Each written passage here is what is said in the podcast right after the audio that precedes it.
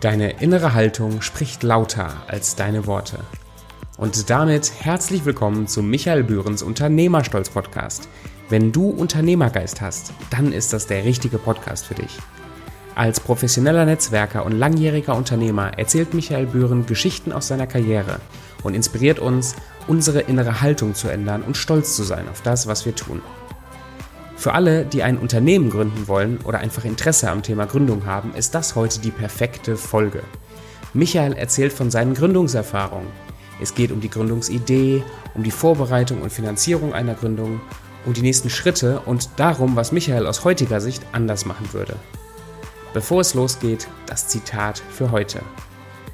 Tun ist wie wollen, nur krasser.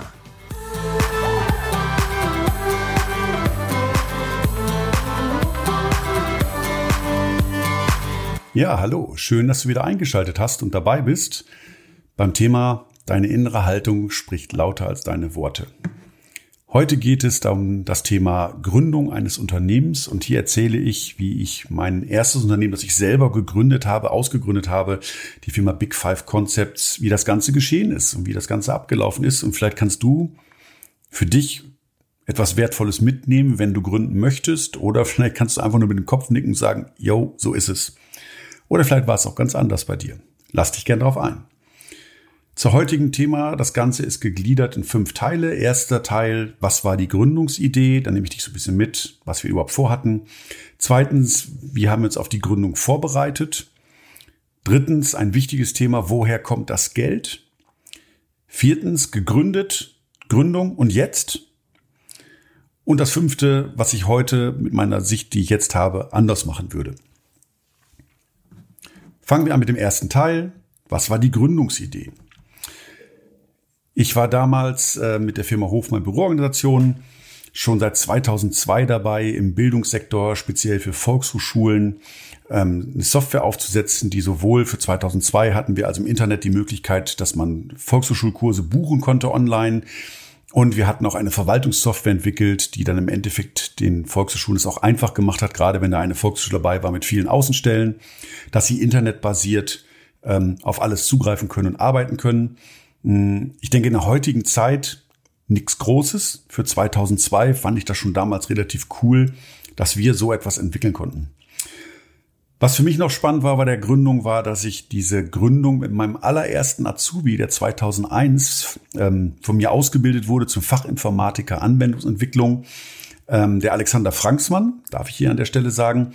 Und der war mein erster Auszubildender und wir beide wollten zusammen eine Firma gründen, beziehungsweise haben zusammen eine Firma gegründet und haben diese Firma auch zusammen als Geschäftsführer eine ganze Zeit lang geleitet, bis ich 2015 dann praktisch als Geschäftsführer rausgegangen bin und nur noch als Gesellschafter drin Übrigens ganz wichtig vorneweg.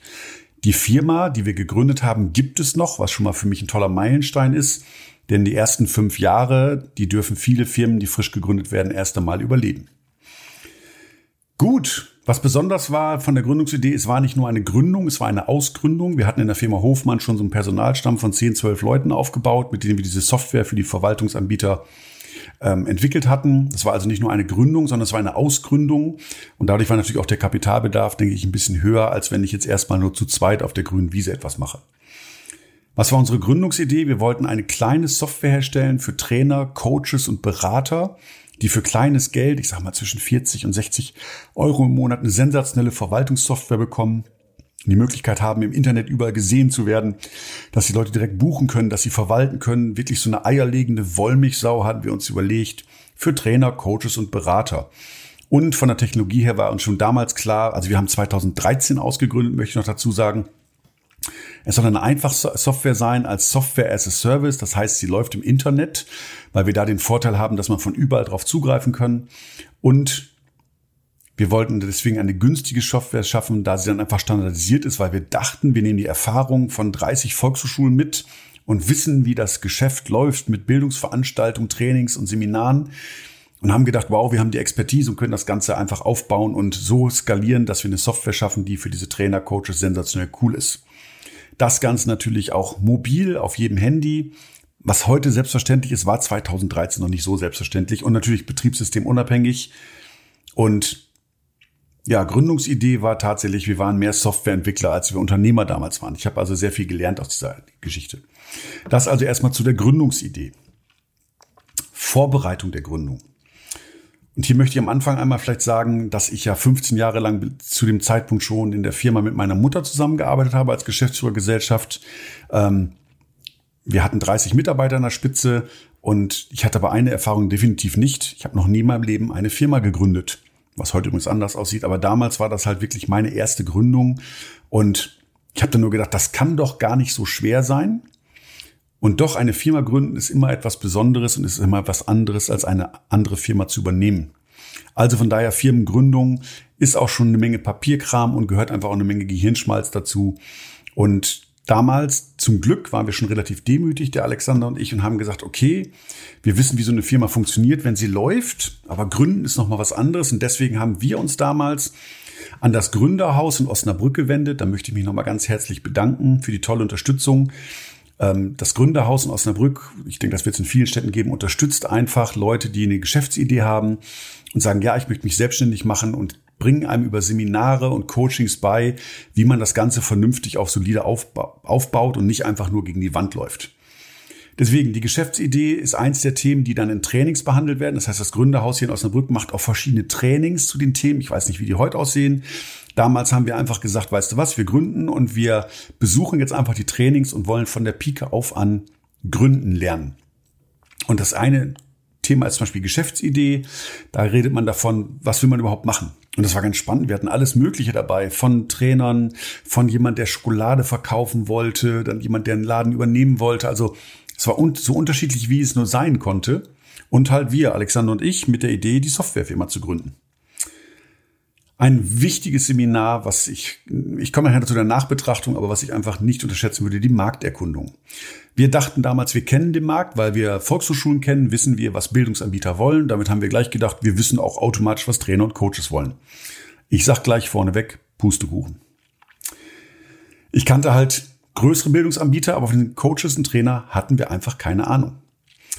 Und was auch sehr spannend ist bei der Markterkundung, welchen Preis ist der Markt bereit zu zahlen für so ein Produkt? Und da haben wir halt damals gelernt, dass wir eine Umfrage machen, dass wir einfach Trainer und Coaches anrufen, einfach mal Fragen stellen. Ich möchte gar nicht so sehr ins Detail eingehen. Das Seminar vom Gründerhaus war sehr, sehr gut und ja, wir hätten noch mehr auf die Trainer hören sollen. Dann wären wir vielleicht noch einen Tacken erfolgreicher gewesen. Dann der Businessplan. Ich denke, das ist die größte Herausforderung für viele, diesen Businessplan zu erstellen. Also erstens gleich mal vorneweg, damit man auch gleich die Illusion nimmt. Er tritt nie so ein, wie er geplant ist. Aber entscheidend ist, wenn ich einen Plan habe, habe ich eine Richtung, an dem ich mich halten kann. Dann habe ich ein Ziel, dann habe ich ein, ein ich habe einfach einen Plan. Das wäre so, als wenn ich ein Haus bauen wollte, ohne eine Skizze, wie es aussehen soll. Und es ist tatsächlich so wichtig, sich mit seinen Zahlen auszukennen und nicht einfach aus dem Gefühl herauszuarbeiten. Deswegen ist dieser Plan so wichtig, weil du kannst manchmal im Plan schon erkennen, ob es funktioniert oder nicht, weil viele Fehler und Baustellen kannst du schon entdecken beim Entwickeln deines Businessplans. Also ein Businessplan heißt, du gehst wirklich mal so deinen Verlauf über drei, vier Jahre durch und guckst, wie sich das Ganze entwickeln kann. Kritische Fragen sind hier gut. Das heißt, am Anfang, wenn mir Leute dann wirklich den Businessplan vorgestellt haben, die hatten dann hier eine Frage, dann dachte ich, oh, was wollen denn? Die wollen mir nur Steine in den Weg legen. Nein, kritische Fragen sind gut. Und solange ihr keine vernünftigen Antworten dafür habt, ist es auch nicht gelöst. Es bringt nichts, die Welt rosa-rot zu sehen. Von daher würde ich wirklich empfehlen, seid kritisch mit euch selber. Nicht zu kritisch, aber seid kritisch mit euch selber. Und tatsächlich an der Stelle, und das ist eine meiner Erkenntnisse, die ich auch jetzt nochmal wieder machen durfte im anderen Thema, zum Thema Skalierung, dein Ego ist das größte Problem. Weil wenn mir jemand eine kritische Frage gestellt hat, dann wollte er mir nicht helfen, besser zu werden damals, sondern er wollte meine Idee, er wollte meine Kompetenz in Frage stellen. Das geht ja gar nicht. Hätte ich mal besser zugehört. Es hat alles funktioniert, aber ich glaube, manches wäre einfacher gewesen, wenn ich mein Ego nicht so sehr genommen hätte, sondern wirklich damals auch schon offen gewesen wäre dafür, was passiert. Aber es war halt die Vorbereitung der Gründung und ich fühlte mich stark, ich konnte die Welt erobern, ich hatte die geilste Idee, keiner konnte mich umschmeißen. Ist halt so.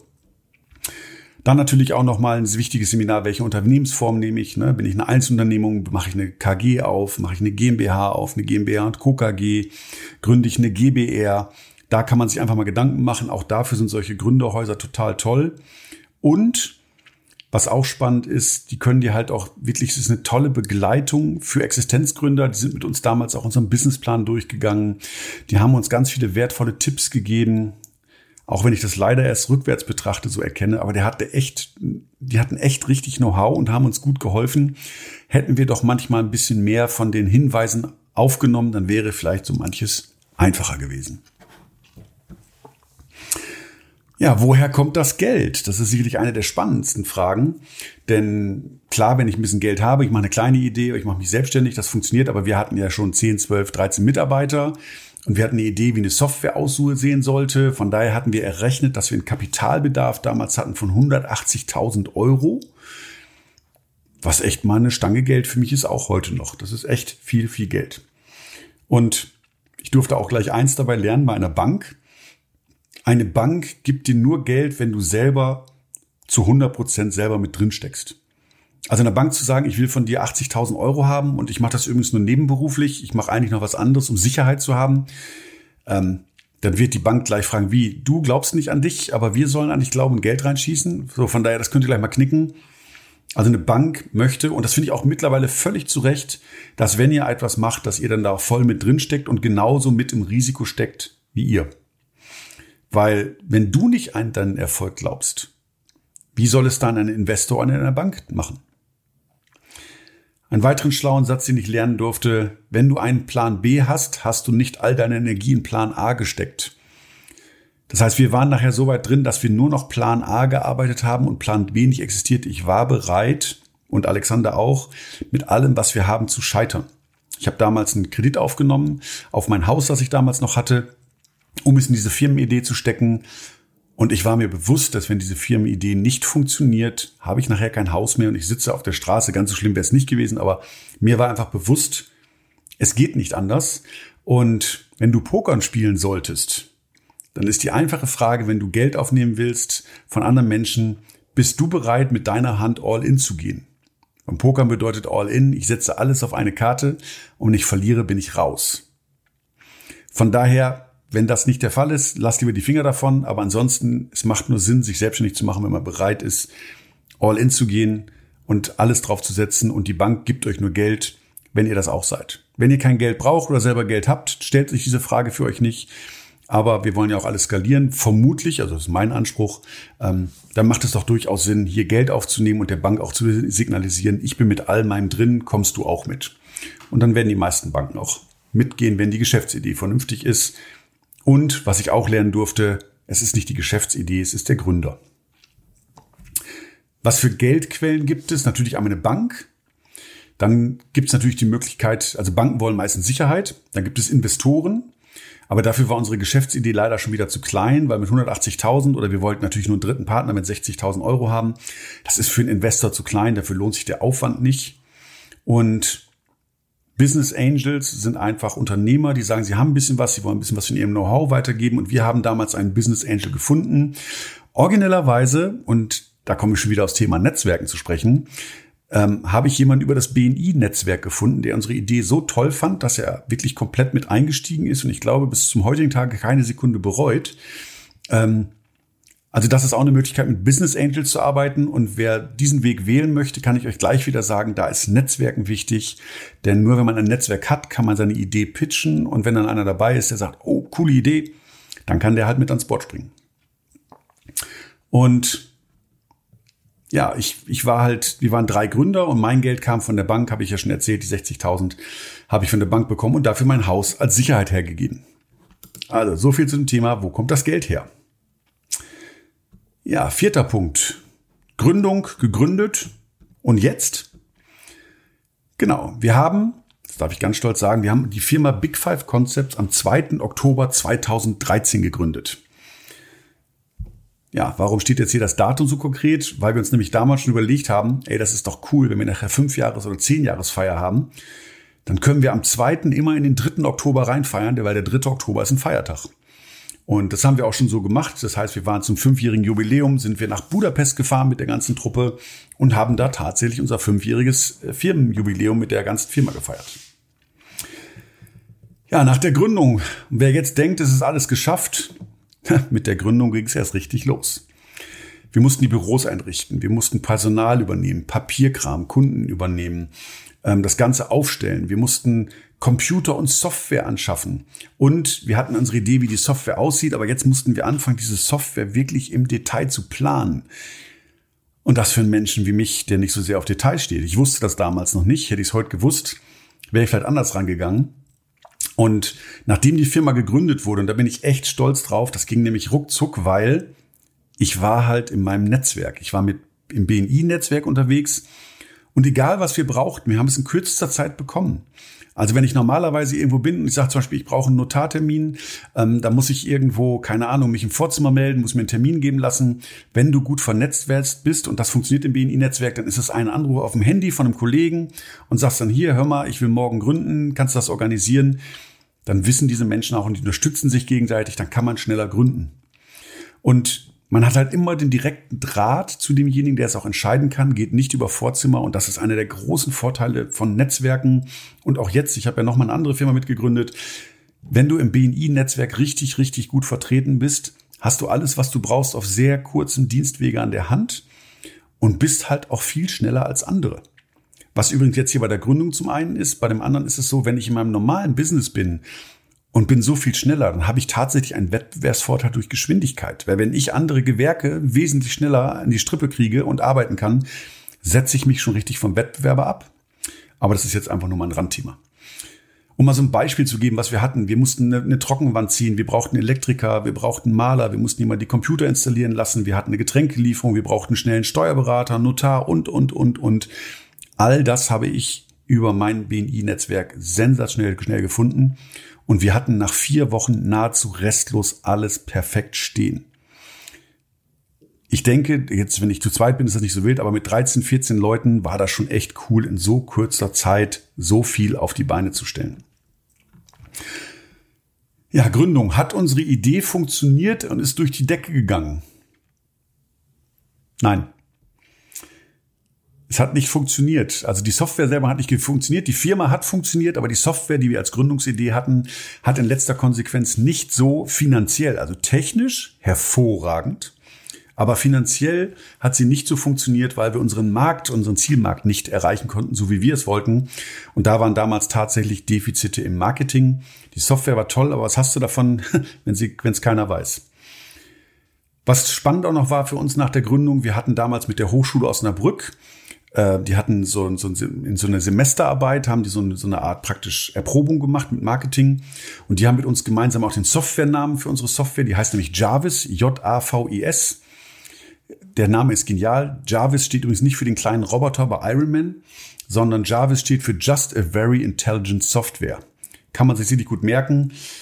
Hat uns aber in letzter Konsequenz auch nicht weitergeholfen. Die Software selber funktioniert. Wir haben auch, denke ich, eine Menge Kunden. Ich glaube, wir haben bestimmt 40, 50 Kunden oder so. Aber es reicht halt nicht, um finanziell dieses Invest von 180.000 Euro reinzukriegen. Also, unser Thema war Marketing und wir haben einfach in diesem Bereich einen sehr fraktalen Markt und wir konnten da drin nicht wirklich gezielt und skalierbar verkaufen. Und das hat es einfach so schwer gemacht. Und des Weiteren war es so, egal mit wem wir gesprochen haben, gefühlt fehlte jedem, mit dem wir gesprochen haben, noch irgendeine Funktion, und wenn die drin gewesen wäre, hätten wir es gekauft, aber damit hätten wir halt immer nur Einzelpersonen angesprochen. Und das macht keinen Sinn, wenn wir in die Skalierung wollten. Und genau genommen kannten wir unseren Markt nicht so gut. Wir wussten technisch, was gut ist. Wir wussten aber tatsächlich nicht, was unser Kunde braucht. Und das würde ich im Nachhinein auch sagen, einer der größten Fehler. Aber komme ich zum Schluss noch dazu. Und wir durften hier eine spannende Lektion lernen. Und was das Marketing angeht. Wie gesagt, der Markt war sehr fraktal und ich habe einem Freund von dem Problem erzählt mit der Werbung und ich habe dann nur gesagt, Mensch, ey, wenn ich jetzt 50.000 Euro hätte, dann könnte ich richtig durchstarten. Dann könnte ich diese Software, die so geil ist, an den Markt bringen und da wirklich Gas geben. Und das war total cool, weil seine Reaktion war nicht ablehnend, sondern sie hat mich total überwältigt und hat mir nur gesagt, du, wenn du mir zeigen kannst, wie ich in fünf Jahren die 5.000 zurückbekomme, äh, 50.000 zurückbekomme, dann gebe ich dir das Geld. Und ich habe mich gesagt, boah, toll. Ich sagte, yes, jetzt habe ich es geschafft. Und ich habe, das hat sich angefühlt wie so ein Durchbruch. Und dann haben wir gerechnet und gerechnet und egal was wir gerechnet haben, egal wie erfolgreich oder wie wünscht ihr, was wir uns das Ganze zusammengebaut haben, Wir haben tatsächlich mit unserem Geschäftsmodell festgestellt, dass wir nicht mal im Idealfall in der Lage sind, nach fünf Jahren diese 50.000 Euro zurückzubezahlen. Und von da an wusste ich, dass es keinen Sinn mehr macht, weitere Energie in dieses Produkt zu stecken und weiterzuarbeiten, weil wir wussten nicht, wie wir den Markt erreichen können und zwar so mit Mitteln, dass es sich rechnet, weil ich, ich finde es dann toll, wenn ich 200, ich sag mal 200 Kunden habe, aber wenn ich das Geld, was ich reinstecke, nicht erwirtschaften kann, dann ist es unternehmerisch ein Misserfolg. Und ich glaube, da sollte man sich einfach bewusst sein, das hat auch wieder was mit Ego zu tun. Wenn die Zahlen passen, dann habe ich Erfolg. Wir hätten die Software teurer machen können, aber dann wären sie am Markt vorbei gewesen. Und im Endeffekt hätten wir das vorher gesehen, wie unser Markt aussieht, wie fraktal unser Markt ist und wir hätten einen Plan gehabt, wie wir unseren Markt erreichen, wäre es bestimmt besser gelaufen. Die Software verkauft sich auch nach wie vor gut und äh, es gibt auch eine Menge Kunden, die das Ganze nutzen, aber das Invest ist einfach nicht aufgegangen. Es ist einfach nicht finanziell das rausgekommen für die Software, was wir geplant haben. Und jetzt kommt für mich der entscheidendste Faktor. Und das ist auch das, was mich bei einem Gründer, wenn ich jetzt investiere, einfach besonders interessiert. Was für einen Menschen habe ich zu tun? Und wir waren damals bereit, unsere Richtung zu verändern. Wir haben Elemente aus unserer Software Jarvis genommen und sie in andere Produkte gepackt und haben neue Sachen geschaffen, die jetzt wirklich gut funktionieren. Und das ist so ein Spruch, den ich lernen durfte. Wenns Pferd tot ist, dann sollte man absteigen. Und ich glaube, das macht auch einen Gründer aus, dass die Idee ist das eine, aber bereit, sie auch irgendwann aufzugeben und nicht willenlos und beharrlich immer in die Richtung zu laufen, auch wenn das Ding zu Ende ist. Was hat die Haltung mit diesem Blog zu tun? Ja, meine Haltung war ganz klar, ich wollte damals die IT-Abteilung ausgründen und auf eigene Beine stellen. Und auch zur Haltung während einer Gründung gibt es immer mehrere Punkte, wo du am liebsten abbrechen möchtest und einfach da bleiben möchtest, wo du ist. Aber die Haltung, wenn du ein wirkliches Bedürfnis hast, dann zieh es durch. Und was auch ganz wichtig ist von der Haltung, du brauchst eine Vision, die größer ist als die Steine, die dir im Weg liegen. Ohne Vision wirst du im Tagesgeschäft irgendwann untergehen. Wenn du aber das Bild weiter hinten siehst, dann kannst du wirklich da durchgehen und durchgaloppieren. Denk mal, ich habe gerade noch einen Film geguckt von Steve Jobs. Der hatte eine Vision von Computern. Da war klar, dass die in 10, 15 Jahren noch nicht erreicht sind, aber er hatte diese Vision und die hat ihn durch die schwersten Zeiten durchgetragen.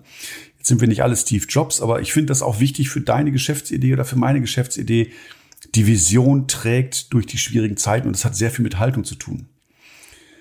Erkenne, wenn du mit dem Kopf durch die Wand willst und suche dann gegebenenfalls eine Alternative und ganz wichtig Haltung, wenn du einen Plan B hast, hast du nicht alle Energie in Plan A gesteckt. Ertappst du dich selber dabei, gerade einen Plan B für die Sicherheit zu entwickeln, geh davon aus, dass Plan A auch nicht funktionieren wird. Fünftens, was würde ich jetzt anders machen?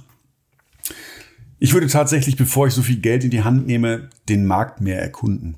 Ich würde tatsächlich, ich muss wirklich wissen, was mein Markt kann. Das Produkt ist gar nicht so wichtig. Die Marktkenntnis und ein konkretes Bild zu haben, nicht nur wie mein Markt aussieht, sondern wie ich meinen Markt erreichen kann. Bei der Software würde ich tatsächlich nicht gleich von Anfang an eine perfekte Version bauen, sondern ich würde tatsächlich die erste Version zusammenflicken, dass sie läuft. Die könnte nach außen total schick sein. Unter der Motorhaube könnte da vielleicht noch ganz viel handmäßig, händlich, händisch laufen aber tatsächlich erst die Software richtig Geld investieren, wenn ich merke, der Markt hat sie akzeptiert. Dann würde ich erst die Qualität hinterher bauen, so ein bisschen lean-mäßig. Und wir haben zum Anfang gleich alles, was wir gemacht haben, hochwertig gemacht. Also wir haben Möbel, Computer, alles Mögliche neu gekauft. Ich würde tatsächlich schauen, ob ich alles, was ich habe, nicht wirklich am Anfang erst einmal gebraucht bekommen habe, um Geld zu sparen, um das Risiko so gering wie möglich zu halten, um im schlimmsten Fall auch noch Geld in der Hinterhand zu haben für irgendwelche Kehrtwenden oder so. Das war schon relativ riskant, was wir gemacht haben. Und das ist auch ein großes Learning. Am Anfang wirklich tief stapeln, gebrauchte Sachen, gebrauchtes Auto, alles reicht vollkommen aus. Ich würde tatsächlich vielleicht ein bisschen früher die Gründungsidee aufgeben und die Richtung wechseln. Wie gesagt, wenn das Pferd tot ist, soll man absteigen. Und was für mich auch wichtig ist, die Software, die wir entwickelt haben, was die Entwickler da gemacht haben, war sensationell. Also die Software war richtig cool. Die funktioniert auf dem Handy, ähm, wenn sich jemand angemeldet hat, auf Knopfdruck drei Sekunden später hatte der seine komplett eigene Version, mit der er arbeiten konnte. Das, das war sensationell. Tatsächlich ist nur das Geschäftsmodell nicht aufgegangen. Und würde ich es wieder tun? Auf jeden Fall. Ich habe so viel ja, Unternehmergene in mir. Ich könnte mir gar nicht vorstellen, da anders zu arbeiten, wobei ich würde es auch vernünftig tun. Aber ich würde es wieder tun und ich beteilige mich auch gerne. Und wenn ich dann, wenn es meinen finanziellen Möglichkeiten liegt, aber ich denke mal, bei mir ist der größte Teil mein, mein Know-how, was ich habe, was einen am weitesten bringt. Von daher habt den Mut, wenn ihr eine tolle Idee habt, ihr habt vielleicht eine Idee, wie ihr an Geld kommen könnt, ihr habt eine Idee, wie ihr den Markt erkunden könnt, macht neue Fehler, macht bitte meine Fehler nicht nochmal, nehmt das gerne mit und wenn ihr mich fragt, den Markt zu kennen, ist tatsächlich das Allerwichtigste und das Produkt muss nicht perfekt werden. Erst wenn der Markt es akzeptiert, reicht es immer noch, wenn er perfekt wird. Das sind meine Erkenntnisse. Vielen Dank fürs Zuhören und viel Spaß und viel Erfolg bei deiner Gründungsidee. Wenn du eine Idee hast, poste sie gerne oder wenn du ähnliche Erfahrungen gemacht hast, poste das auch gerne, damit andere vielleicht von deinen Fehlern profitieren können, damit wir sie nicht mehr machen müssen. Dankeschön. Tschüss. Hat dir die Folge heute gefallen?